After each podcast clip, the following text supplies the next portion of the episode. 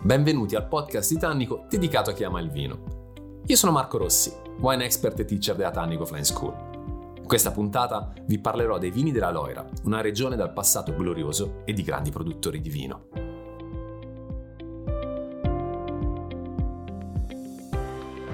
In Francia la maggior parte delle regioni vitivinicole sono in realtà contraddistinte dalla presenza di un fiume, ma anche da uno sviluppo che va per verticale piuttosto che per orizzontale, quindi da sud verso nord. Fa eccezione la Loira. La Loira ha uno sviluppo che va da est verso ovest. Ovviamente il fiume è una componente importantissima di questa regione posta nella parte nord della Francia. Quindi andiamo dal massiccio centrale, toccando la Borgogna a tutti gli effetti, fino alla città di Nantes, che si affaccia praticamente sull'Oceano Atlantico. Quindi andiamo ad avere un'influenza climatica estremamente particolare, ma anche un'eterogeneità di suoli. Ovviamente abbiamo visto che la Francia tende poi a avere questa suddivisione verticale. Avendo una regione che si sviluppa in maniera orizzontale, ovviamente avremo delle sottoregioni che sono molto particolari, sia per caratteristiche morfologiche che per quanto riguarda appunto il suolo stesso, ma anche il clima. Avvicinandosi ai Pays Nantes, quindi la zona di Nantes, qui troviamo un clima che spesso e volentieri è molto piovoso, ma in generale la Loira è caratterizzata da una piovosità decisamente elevata. Siamo molto vicini alla città di Parigi in realtà, perché questo era considerato il giardino proprio della nobiltà parigina, comunque della nobiltà anche di Versailles, quindi qui le persone nobili, le persone con una capacità di spesa importante venivano a passare spesso e volentieri le vacanze. La parte vitivinicola è stata sempre ed è da sempre un aspetto importantissimo, anche se il vitigno autoctono per eccellenza è soltanto uno, parliamo dello Chenin Blanc, ma abbiamo una moltitudine di vitigni che si atterrano appunto sul territorio.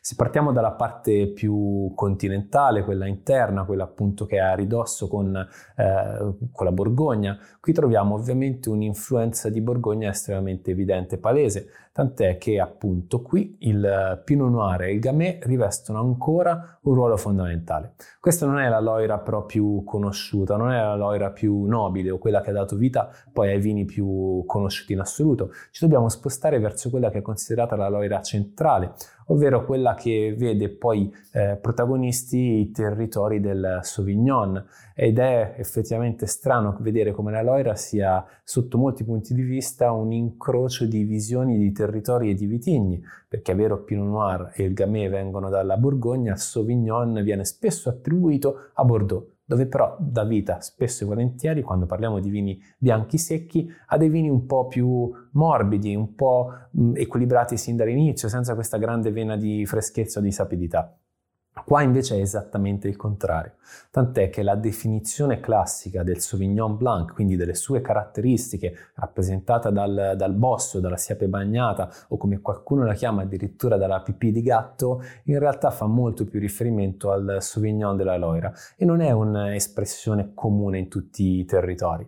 Qui addirittura abbiamo due dei territori più importanti in assoluto per il Sauvignon al mondo, quindi all'interno di quest'area troviamo Sancerre e poi troviamo Pouilly-Fumé, tant'è che in quest'area il Sauvignon spesso e volentieri compare anche in etichetta sotto il nome Fumé Blanc, che è stato ripreso anche da Robert Mondavi, fu ripreso da Robert Mondavi al tempo in California per andare ad esaltare il suo miglior vigneto in cui c'erano anche delle piante appunto di Sauvignon Blanc. Se parliamo di Pouilly-Fumé, qui non possiamo non far riferimento a interpreti come Galinot, Didier, che purtroppo è venuto a mancare nel 2008 e con un incidente che lo ha portato con il suo aliante a schiantarsi, ma è stato uno dei grandissimi interpreti dell'area, proprio perché dopo una gelata nel 91 lui, molto dedito e focalizzato tantissimo sulla biodinamica, decise comunque di iniziare a intervenire con delle metodologie, con delle tecnologie che gli dessero la possibilità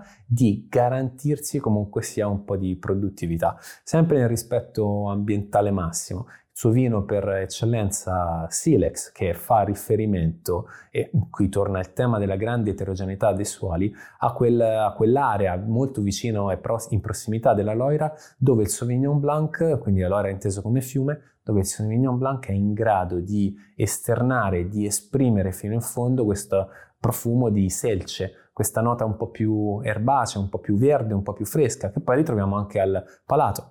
Ma al palato troviamo anche, e questa è una caratteristica che individuiamo anche per esempio nel Silex Galinot della famiglia Guitton, però questa sapidità netta che su Sancerre diventa ancora più evidente, tant'è che vini come Mineral Plus effettivamente vanno ad esaltare questa componente quasi salina del Sauvignon Blanc. Ad ogni modo, spostandoci e andando nel territorio di Touraine è in realtà in qualche modo un filtro, cioè qui troviamo effettivamente ancora quelli che sono dei vitigni propri della Borgogna, questa penetrazione di Sauvignon, ma iniziamo a vedere anche quelli che sono forse i vitigni per eccellenza del territorio della Loira, quindi si affiancano appunto al Gamay, al Sauvignon Blanc, in questo caso anche il Cabernet Franc, ma soprattutto lo Chenin Blanc. Questa è la zona di Vouvray, è la zona quindi dove troviamo anche, oltre delle versioni dolci dello Chenin Blanc,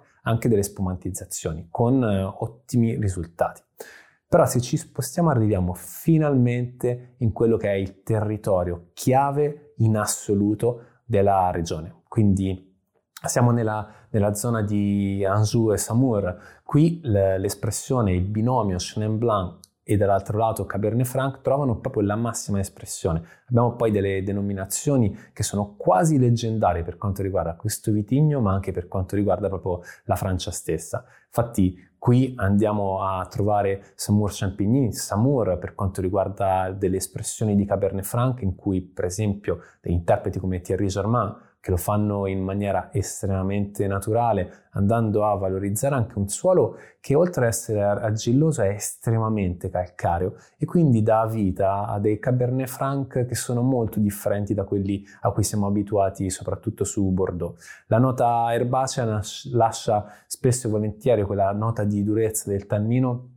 spazio all'eleganza, però con un frutto però che è sempre veramente presente, sempre molto centrato, un frutto che tende di solito a essere il protagonista, sembrano quasi dei succhi di frutta da quanto sono perfetti. Abbiamo poi delle espressioni come Clos Rougeard, per cui il Cabernet Franc viene portata alla sua massima finezza e sembra a tutti gli effetti un Pinot Noir, qualcosa di incredibile. Però è lo Chenin Blanc che gioca questo ruolo importantissimo, e anche Thierry Germain con l'insolite lo Chenin Blanc lo valorizza al massimo con un'eleganza, una finezza ma anche una succosità incredibile, tant'è che la buona freschezza dello Chenin Blanc da Thierry Germain viene poi interpretata in Boule de Roche, che è un metodo classico 18 mesi sui lieviti, in cui non si gioca tanto sulla finezza della bolla quanto però sulla croccantezza proprio di questo grandissimo frutto. Però se stiamo parlando di Chenin non possiamo non citare Joly, che è forse il più grande interprete intanto della biodinamica, ma poi di quelli che sono dei territori tipo Savagné oppure Savennières-Roche-aux-Moines, che sono appunto i due territori su cui lui va a creare due dei suoi vini più importanti. Se parliamo poi della Coulée de Serrant, è proprio una denominazione che è totalmente ad appannaggio della famiglia Joly, quindi riescono a sviluppare alla perfezione il proprio lavoro all'interno di questa territorio, di questo micro territorio che è in grado di portare lo Chenin Blanc ad una profondità e ad un'eleganza incredibile. Non possiamo poi dimenticare su Savagnin puro il Via Clos, che è l'altro vino appunto, quindi Joly con tre territori riesce a dare tre interpretazioni dello stesso vitigno che raggiungono in tutti e tre i casi la massima espressione e la massima eccellenza. Se andiamo invece nella parte finale, che appunto è anche quella un po' più piovosa, quindi ci avviciniamo all'oceano, troviamo qui nella zona di Nantes il Melon de Bourgogne e il Moscat, che giocano il ruolo fondamentale come vitigni. Ora sono vitigni che tendono a essere un po' più rotondi, un po' meno eleganti nella loro espressione di vino, però ci dà proprio l'idea di come si chiuda un cerchio di complessità, di varietà, ma anche di suoli, perché andiamo da quelli che sono suoli più argillosi a suoli con una componente di calcare estremamente evidente, fino a quei suoli anche ghiaiosi, ciottolosi, verso il fiume, quindi verso la Loira, passando appunto per questi terreni un po' più sciolti. L'eterogeneità quindi è un qualcosa che contraddistingue da sempre questo territorio. Sono tantissimi produttori, ma occhio al movimento appunto della biodinamica, che in questo territorio, anche grazie a un clima non così favorevole ogni volta, ha trovato una pronta risposta per cercare di valorizzare al massimo la natura della Loira.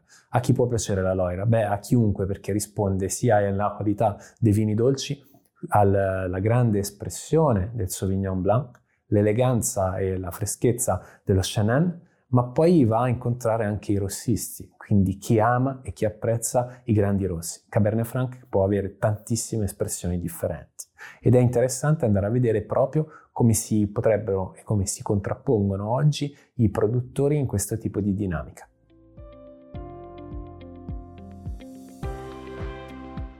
La grande Loira della Doucette.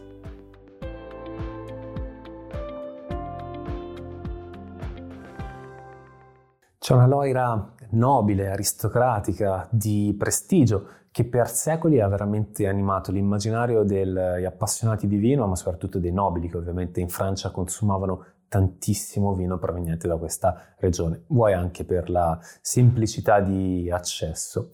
È il caso della famiglia che discende direttamente dai Comte Lafon, quindi Lafon è una famiglia di Borgogna in realtà, quindi che aveva una conoscenza del vino decisamente dettagliata e profonda, che però a un certo punto intuiscono quello che potrebbe essere effettivamente lo sviluppo della regione Loira, soprattutto su due territori.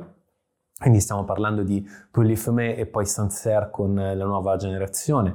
Ecco, la nuova generazione è rappresentata da Patrick della Doucette, che ha dato origine e comunque ha fatto vivere di Sauvignon Blanc quello che è il nuovo corso dell'azienda, che appunto oggi si chiama la Doucette. Patrick ha avuto poi il merito di espandere anche il tipo di attività verso Sancerre, quindi il focus però è sempre stato appunto sulla Loira.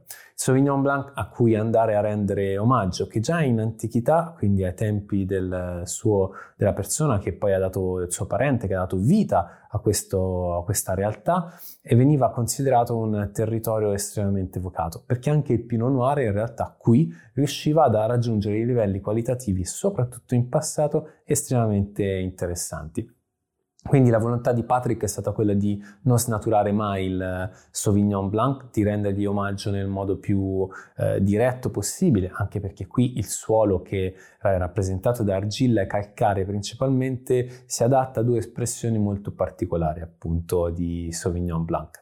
E lo ha fatto con due vini principalmente, con uno che è il Baron de Hell, che viene prodotto soltanto nelle migliori annate, non viene prodotto quindi tutti gli anni. Il modo di lavorare è una piccola produzione ed è considerato forse uno dei migliori Sauvignon Blanc al mondo, sicuramente il miglior Sauvignon Blanc di Francia, però ha proprio il prestigio, la volontà di mettere il frutto al centro. Infatti le bellissime note di pesca bianca sono una delle caratteristiche facilmente riconoscibili di questo vino, per poi giocare ovviamente con quelle note un po' più di pietra focaia, quelle note anche un po' più erbacee che troviamo nel Sauvignon Blanc in questo territorio.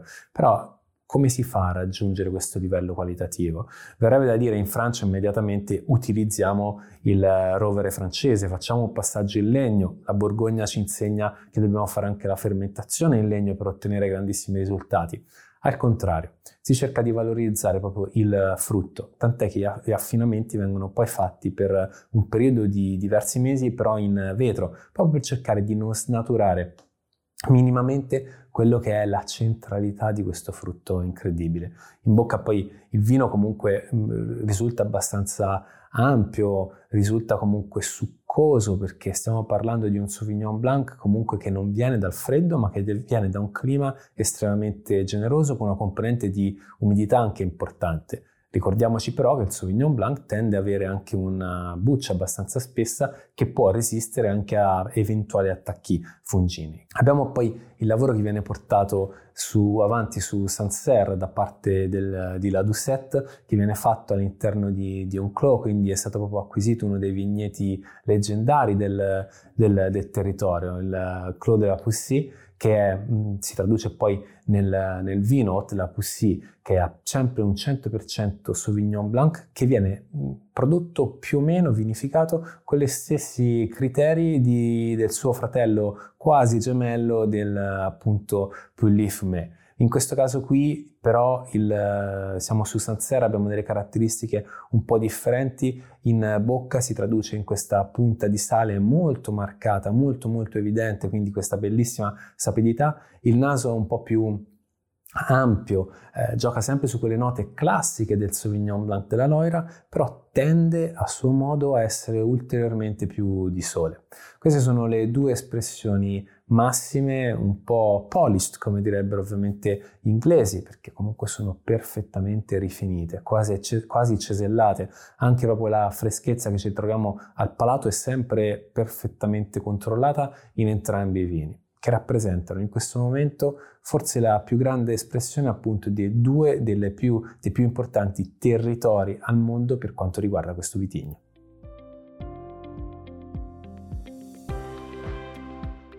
La musica di Nicolas Roux.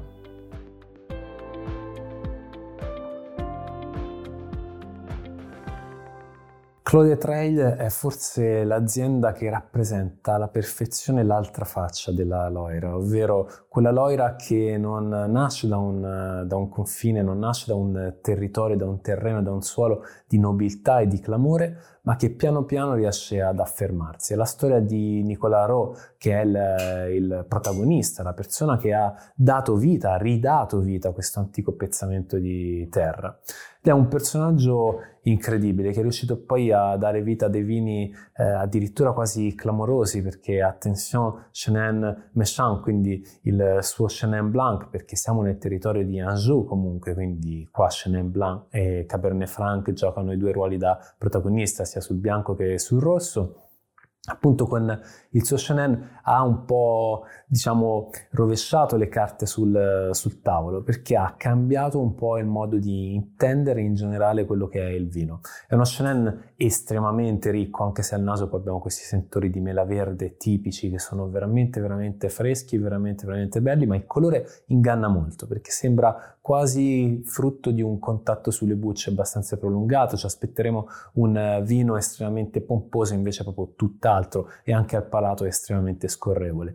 Ma come è arrivato a creare un vino come questo e come Pompon Rouge, che invece è il suo Cabernet Franc che fa affinamento in botte di legno esausta per quasi un anno, ma che è estremamente scorrevole, fine, elegante, divertente, dinamico, con dei tannini estremamente contenuti ma comunque molto, molto presenti. Come riesce Nicolas ad arrivare a questo? Beh, ci riesce con un percorso di consapevolezza. Intanto Nicolas nasce come pianista jazz. La sua carriera era avviata in quella direzione, anche con discreto successo, ma fin da quando era piccolo il suo sogno era sempre stato quello di fare vino, perché il nonno gli dava la possibilità, anche quando aveva 8, 9, 10 anni, di assaggiare appena appena di vino rosso. E da lì nasce proprio una passione. Quando da più grande un giorno si ritrova a sfogliare un giornale, trova un annuncio proprio che fa riferimento alla scuola di enologia di Ile-de-France, e lui decide a quel punto di percorrere una nuova strada. Crede che sia possibile una scuola professionalizzante, decide quindi di diventare enologo. Compie gli studi, si trasferisce a Bordeaux, come spesso accade, per imparare a lavorare in vigna finalmente.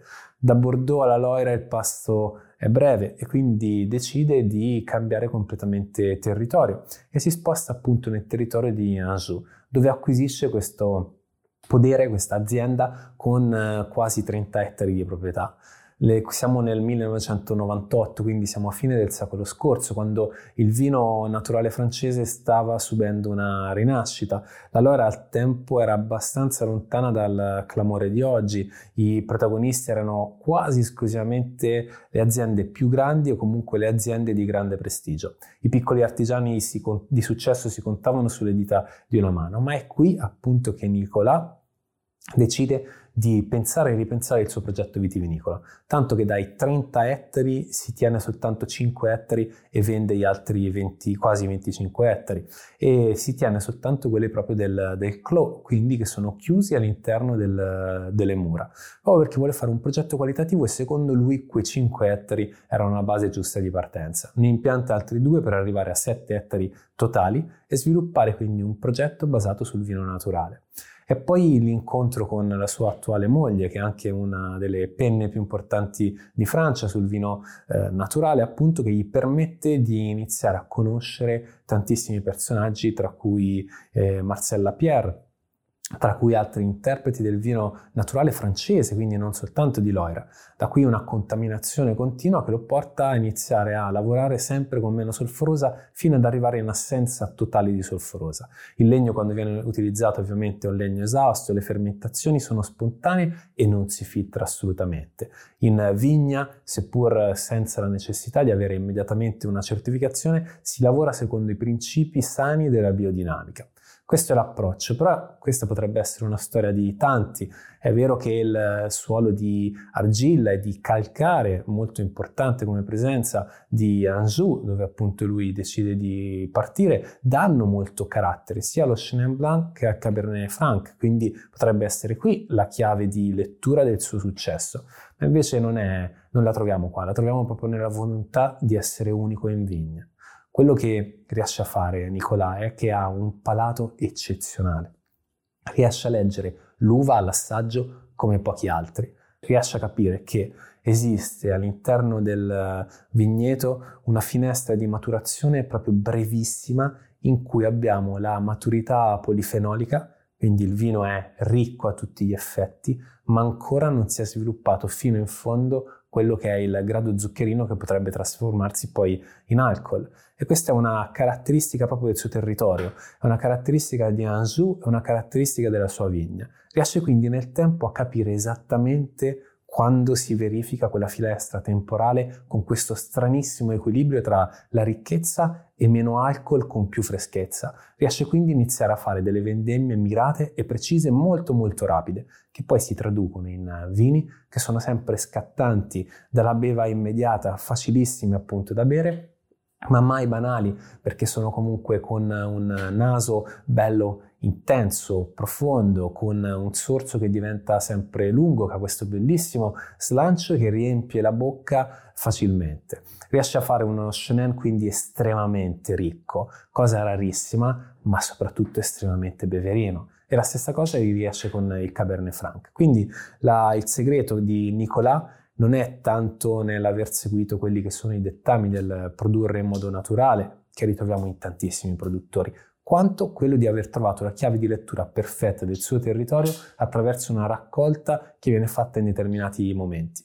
Un palato così ovviamente è una cosa eccezionale, rarissima, ma per chi sono i vini di Nicolas Rau? I vini di Nicolas Rau sono per chiunque abbia voglia di scoprire una versione elegante, spensierata, ma è mai banale veramente, e che poi non dia minimamente quel fastidioso mal di testa che a volte può capitare, non necessariamente in Loira ma in giro per qualsiasi vigneto, quando poi in produzione si utilizzano livelli di solforosa estremamente elevati. Nicolas ha proprio deciso di abbattere quello dall'inizio, quindi sono vini sani, sono vini freschi, ma sono sempre vini anche molto molto ricchi.